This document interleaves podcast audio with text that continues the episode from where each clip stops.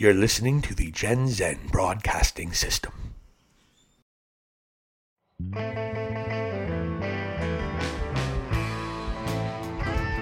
You're listening to 40 something podcast, Valley in the Vig.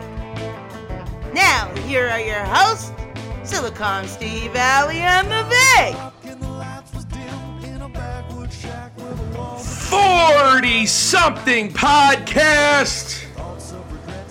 We are back once again, episode 68 with Valley and the Vig. 40 something podcast. Vig is on assignment. He had a great weekend out in Colorado checking out Humphreys McGee. We'll have more on that later. But because he has been indisposed on this manic Monday, the Silicon one, yours truly, Steve Valley, is going to be coming on here talking a little bit about what's been going on. And we would be remiss being how much we have dedicated to the cryptocurrency world. We would be certainly remiss if we did not talk about what's absolutely really to the chagrin and pretty much a surprise to a lot of people, particularly me and the VIG, the crypto keeper himself. He really thought there was going to be the next six weeks was going to be a very good bounce back for the cryptocurrency world, Bitcoin in particular. But what we have seen the last month has been a slow bleed, drop, little return, slow bleed, drop, little return, slow bleed, drop, little return. Bitcoin sits at 32K right now. And I remember a couple weeks ago, we are talking about how Bitcoin was going to come back. We were going to see possibly $70,000. We were going to see possibly at one point $100,000 by the summer. But I think as I, I now have, now that I'm, I've been in the game a little bit, and again, as we always say, this in no way is a reflection of any kind of sound advice. I haven't made a ton of money, but this is a subtle theory that I have. Last year, when did Bitcoin explode? And I'm not talking about when it was 100 to 800 or 800 to 8,000. I'm talking about last year. It was $8,000 pre pandemic. It grew almost eight times the next year during the pandemic. And what was happening during the pandemic, folks? Nothing. What were people spending their money on? They were spending their money on fixing their house, investing, or putting it up their nose or into their body. You weren't putting out money for vacations.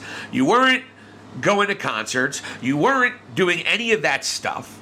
And people were just taking money. And we talk about the unemployment. Oh my God, it's so crazy. People are suffering. The government took care of its citizens during this pandemic, folks. Anytime we cry and complain about the government, there's a reason people don't want to go back to work. They were just getting paid two, in some cases, three or four times the amount of money they were getting by working a job that they fucking hated. So now they can't go back to work. So that now they don't want to go back to work. But now things are opening up and people need to start spending money and the government's going to stop giving them money. So they're not going to have the extra funds that they're used to.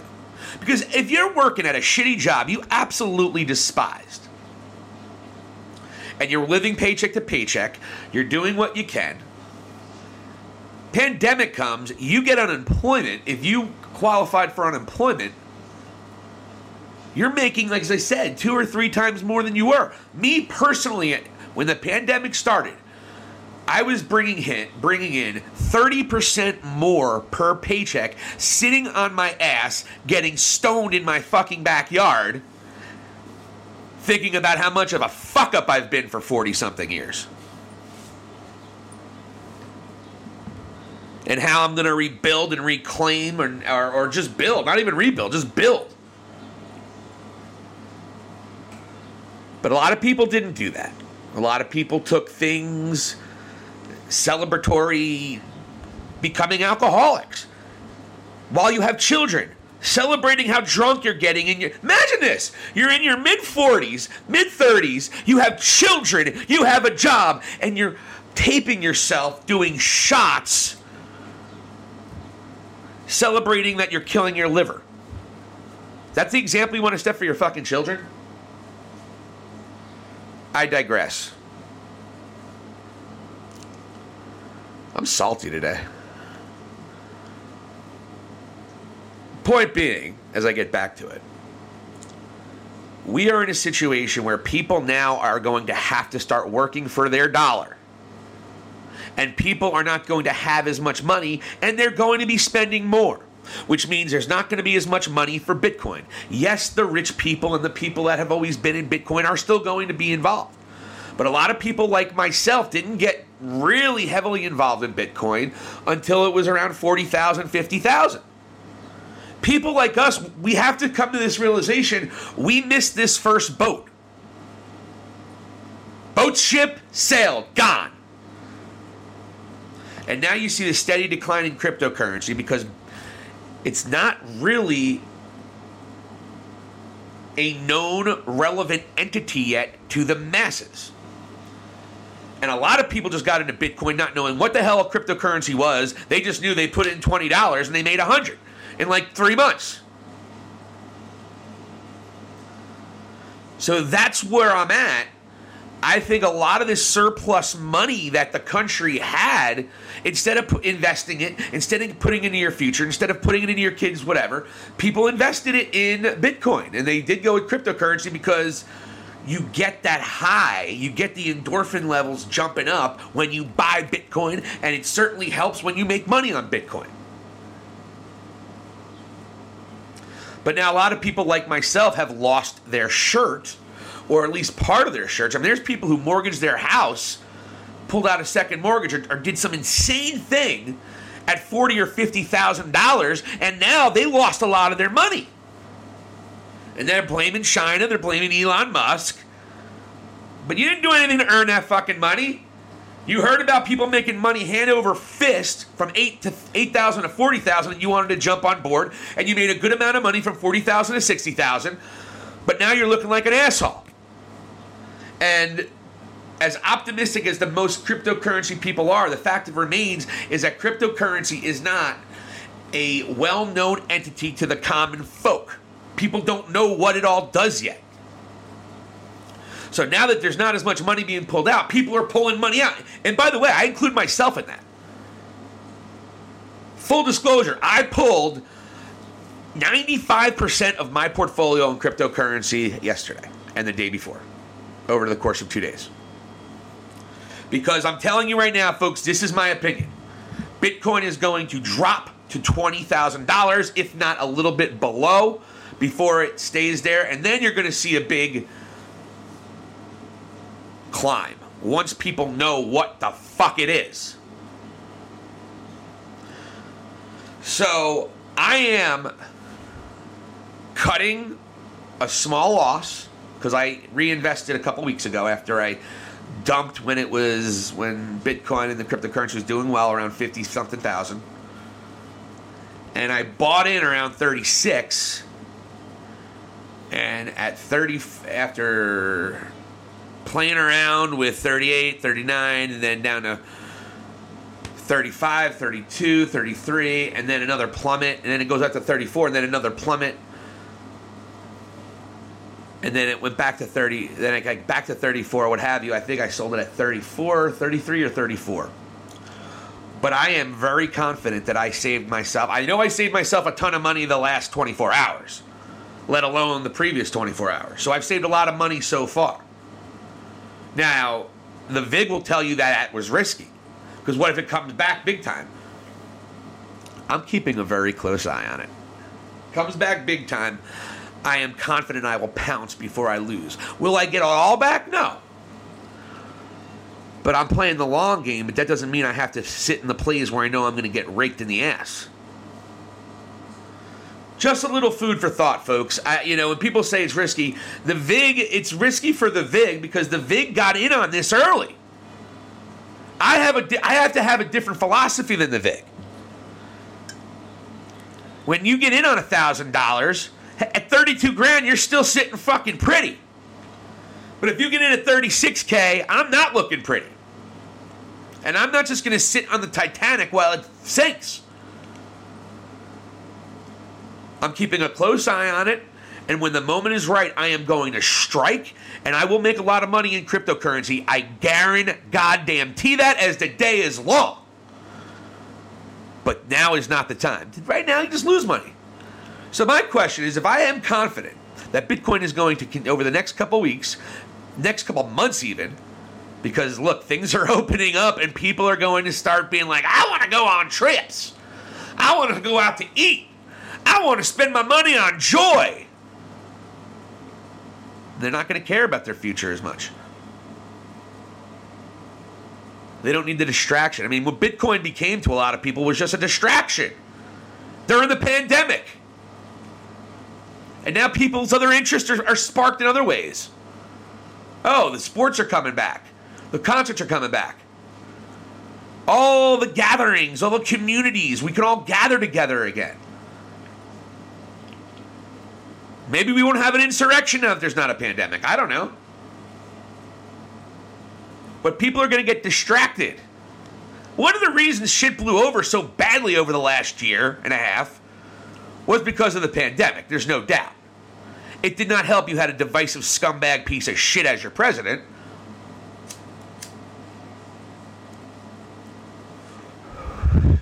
That didn't help at all. So, this is Tales from the Crypto Keeper today, folks. Silicon Steve Valley with you for 40 something podcast. And we continue to roll along here. I'm flying solo today. And we are talking cryptocurrency. And that's just where that is at in terms of how I feel. So you can certainly do it. Really depends. But if you are in the 32, if you are in the investment range of between 30 and 50,000, I suggest get out, cut your losses if you have them, wait a little bit. Come back when the water's a little warmer. Right now it's not warm. Right now it's cold. It's a slow bleed drop. Little come back. Slow bleed drop.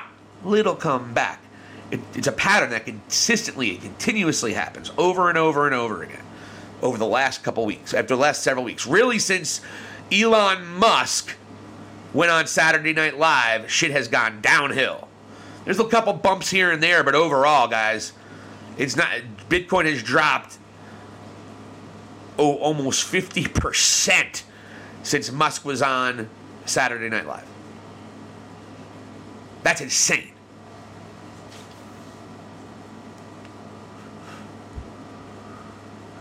I think it peaked out around 63, 64, and now it's at 32.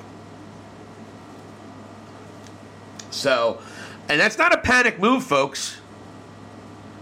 Cut now, and you got to keep an eye on it, though. You can't leave it go for a couple weeks ago. I wonder what Bitcoin's doing. Then you see it's $50,000, and you're like, fuck. So keep an eye on it, but there's no reason you have to sit in the no reason you have to sit in these plays when you know they're just running right now. They're just running the clock out. China's doing their best to keep it, make it look like shit, to maintain control.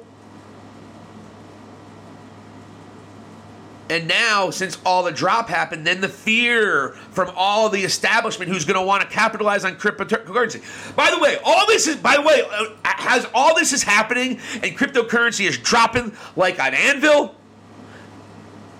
Governments, agencies, billion dollar companies are all planning their own blockchain. Cryptocurrency is a thing that will happen.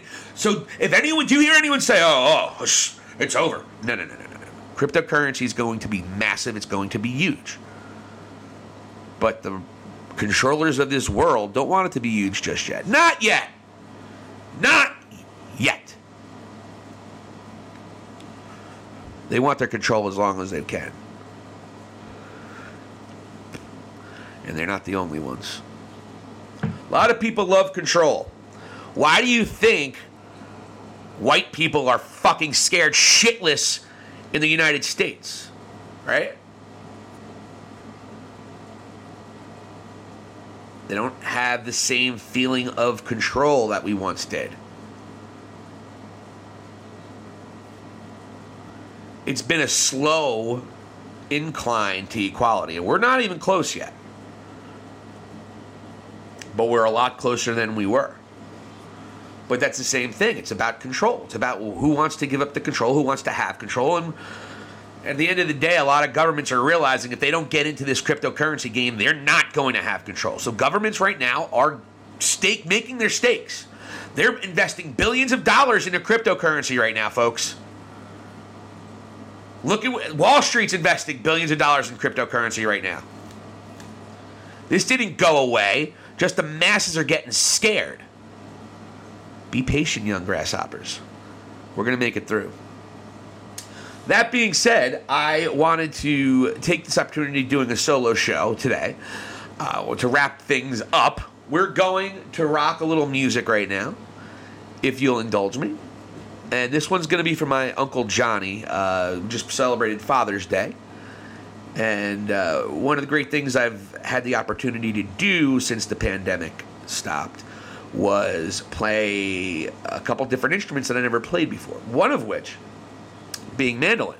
So here is a song uh, that I play on mandolin, and I am dedicating it to my wonderful Uncle Johnny, who left us checked out about six months ago, and um, just a lot of great memories with him singing songs and getting drunk at the family parties and arm wrestling and taking me to WrestleMania 5 in Atlantic City with my father and a lot of really really just great moments and great family times and uh, I love my Uncle Johnny uh, very, very much. My mother, as I was growing up, said, You remind me of your Uncle Johnny. You're just like your Uncle Johnny. And uh, that's as about as good of a compliment as I've ever gotten because he was one of the most loving, hardworking, beautiful people I've ever met. So,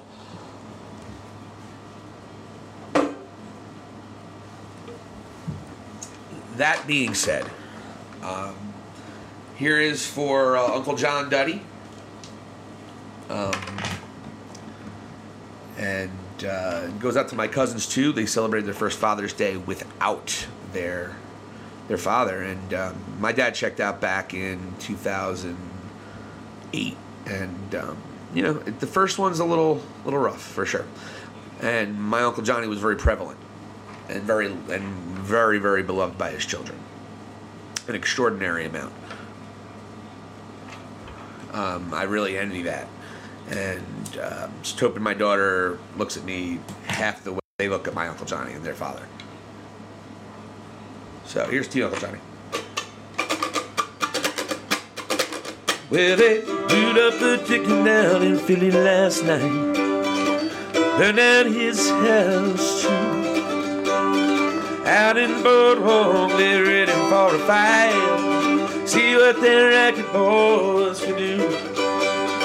We got some trouble busting in that state. Yeah, can't get no release. Gotta rumble down promenade. And the gambling commission's hanging on the skin of their tree. Oh, everything dies, baby, that's a fact. Anything that dies someday comes back. If your makeup on, your hair up pretty, I'll meet you tonight in Atlantic City.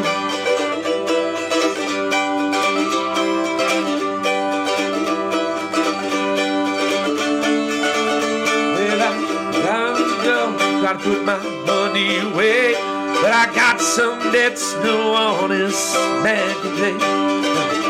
What I could out of the Central Trust. Got us two tickets on that Coast City bus. Well, everything nice, baby, that's a fact.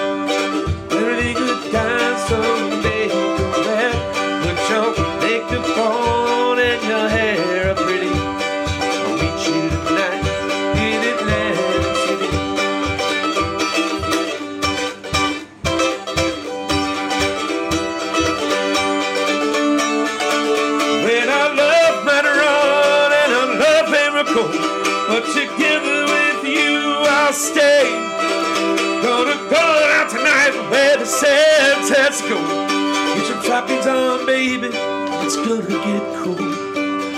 Everything dies, baby, that's a fact.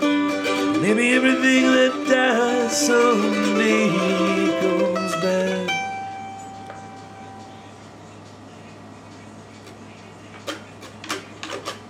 Well, I got me a job, but it's hard to find. Got the winners and losers, try not to get caught on the wrong side of the line.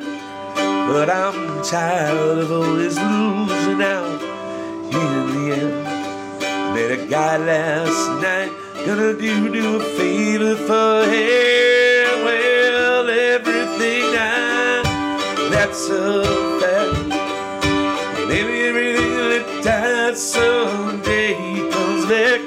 Put your hair yourself up pretty. I'll meet you tonight in Atlantic City. I'll meet you tonight in Atlantic City. I'll meet you tonight in Atlantic City.